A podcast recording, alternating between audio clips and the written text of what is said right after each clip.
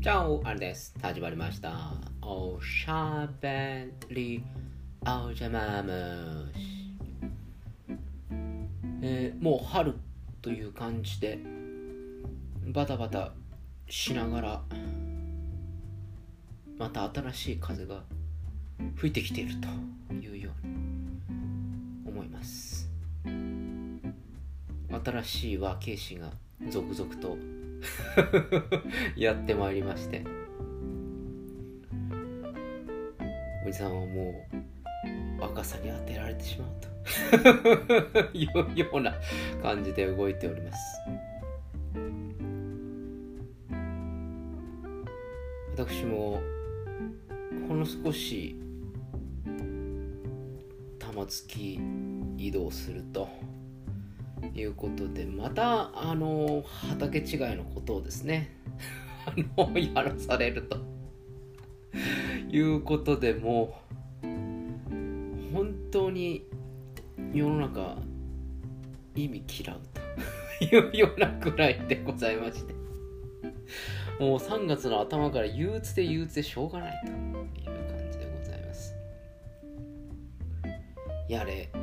引き継ぎだなんだと言いますけれども、そんなもういいじゃんっていうふうに最近はちょっともう思いながらですねやっております。もういいよ、分かんなかったら聞いてよみたいな感じで思うんですけれども、まあそんなこんなでうちの部の仲良くしている和慶氏とも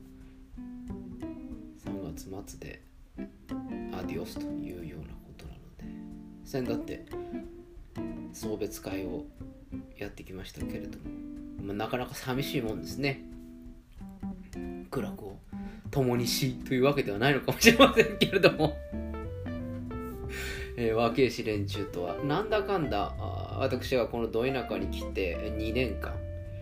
えー、共に働きやってまいったところでございましたので、まあ な, なかなか名残惜しいものがあり、まあそれぞれ違うまた部に行くということで、まあ最後の最後の送別会は説教することなくですね、えー、たくさんあ接待のように褒めて褒めちぎってました。やはり、えー、立つ鳥後を濁さずというのがいい言葉でございまして、うん、嫌なやつもしくは自分の気の合わない人とはまあもうあまり飲みに行ったりはしないという話はこちらでもしましたけど、えー、そうするってとまあ飲み会としては比較的穏やかな喧嘩になったりしないということですので、いいところいいところという感じになりますので、まあ多少のことは目につぶりながらいいところを褒めて褒めて褒めちぎり、えー、そしてじゃあまたどこかで会いましょうというような、まあ、いい別れ方がこうできるというね、えー、いうふうに思っております。何個か送別会をやりましたが、全部まあいい別れ方になったんじゃないかなと思いました。まあ次の日あのちょっとミスしたりすると怒るんですけどまあただあまあ一応こうなんていうのかな、締めとしてはこういや本当よく頑張ったねみたいな、いや本当に助けてもらったばっかりで本当に頼りになりましたみたいなね、こう、まあ、そんなちょっとこうちょっと浮ついたような話をこうして、まあ、え気分よく飲んでいただいて、私も気分よく酔っ払わせていただいて、そしてまあ記憶別れようじゃねえかという具合になりまして、まあえー、移動というものは別れそんなものですけれども、さよならだけが人生だなってね、ユーセマスジ先生の詩がありますけれども、まあ、また新しいところで新しい人に出会いやっていくというような感じなのかなと思いながらです。ですね、まあ、やはり、えー、仕事っていうのは楽しくあるものだな。そしてそれは何をやるかっていうのも大事ですけれども、やっぱ きゅうじゅうはちパーセント くらいは人間関係ですよね私はそう思いますよ。人間関係が良好であれば、多少多少変なことを押し付けられていたとしてもなんとかなるんです。なんとかなるんです。みんなでこう愚痴を言いながらこう一致団結してなんとかなるんです。一方、なかなかこうナウでヤングな最先端なことをやっていて、花形のようなことをやっていても、やっぱこいつとは気に入らねえな、やっぱこいつとはうまく合わねえなっていう人が、そうですね、さんにんいるときついですね。ふたりだったらちょっと狩猟が増えるぐらい、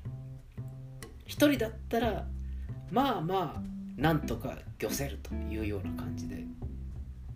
っていけるもんですけど、まあでもやっぱりひとりいてもやっぱ厳しいですねそんなあのひとりもいないってことは多分ないと思うんですけど、相対的にこう、うん、考え方ってのはあるかもしれないので分かんないですけれども、まあでも本当に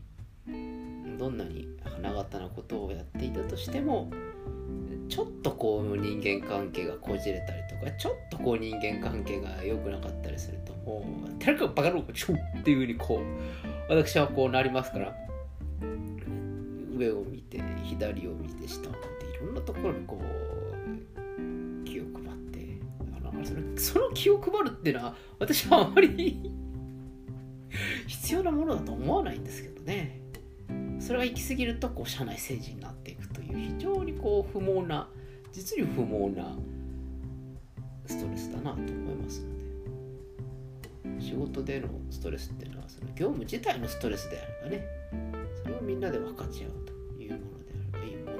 のの、中のこの人間関係のやり取りでストレスが出てきちゃったら、もうこれたまらんですよと思いますけどね。まあとはいえ、仕事のストレスのほとんどは人間関係というふうに言われていますから、そこを良好にするってのはなかなか難しいのかもしれませんけれども、自分の自己肯定感を上げるためには自分を褒めるというのがとても大事なことらしいです。私なんてというふうに言いがちですけれども、自分を褒めるというのはとてもとても大事なことらしいです。やっぱり自分を自分で褒めると、お、なんかいいなっていう風な気分になると。そして一歩進んで、自分が自分を褒めて気持ちいいという風になるのであるならば、他人にも同じように褒めてあげることが大事なんじゃないかみたいなことをですね、先日話を聞いて、おーなるほどねと、確かにその通りだとそういう風に円滑なコミュニケーションを職場で作るって大事なことだなって思いながらですね、なるほどねと思いました。極力人を褒めるようにしておりますが、もう最近はちょっともう本当にあのなんか知らないですけど、なんか疲れちゃってね、もうもう本当になんか知らないんですけど、なんかこう気がめいるというかですね、やっぱ新しいことをやるっていうのはこう 何, 何にしてもこういいにしても悪にしてもこうストレスになるっていうのは思いましたよ本当に。あのあれさん、あの今度あのあそこの部署だからみたいな、またまた俺の全然見知らぬ見知らぬことを見知らぬことをもうオフサイドフラッグを上げさせられたと思って、やっとようやっと慣れてきたと思ったら、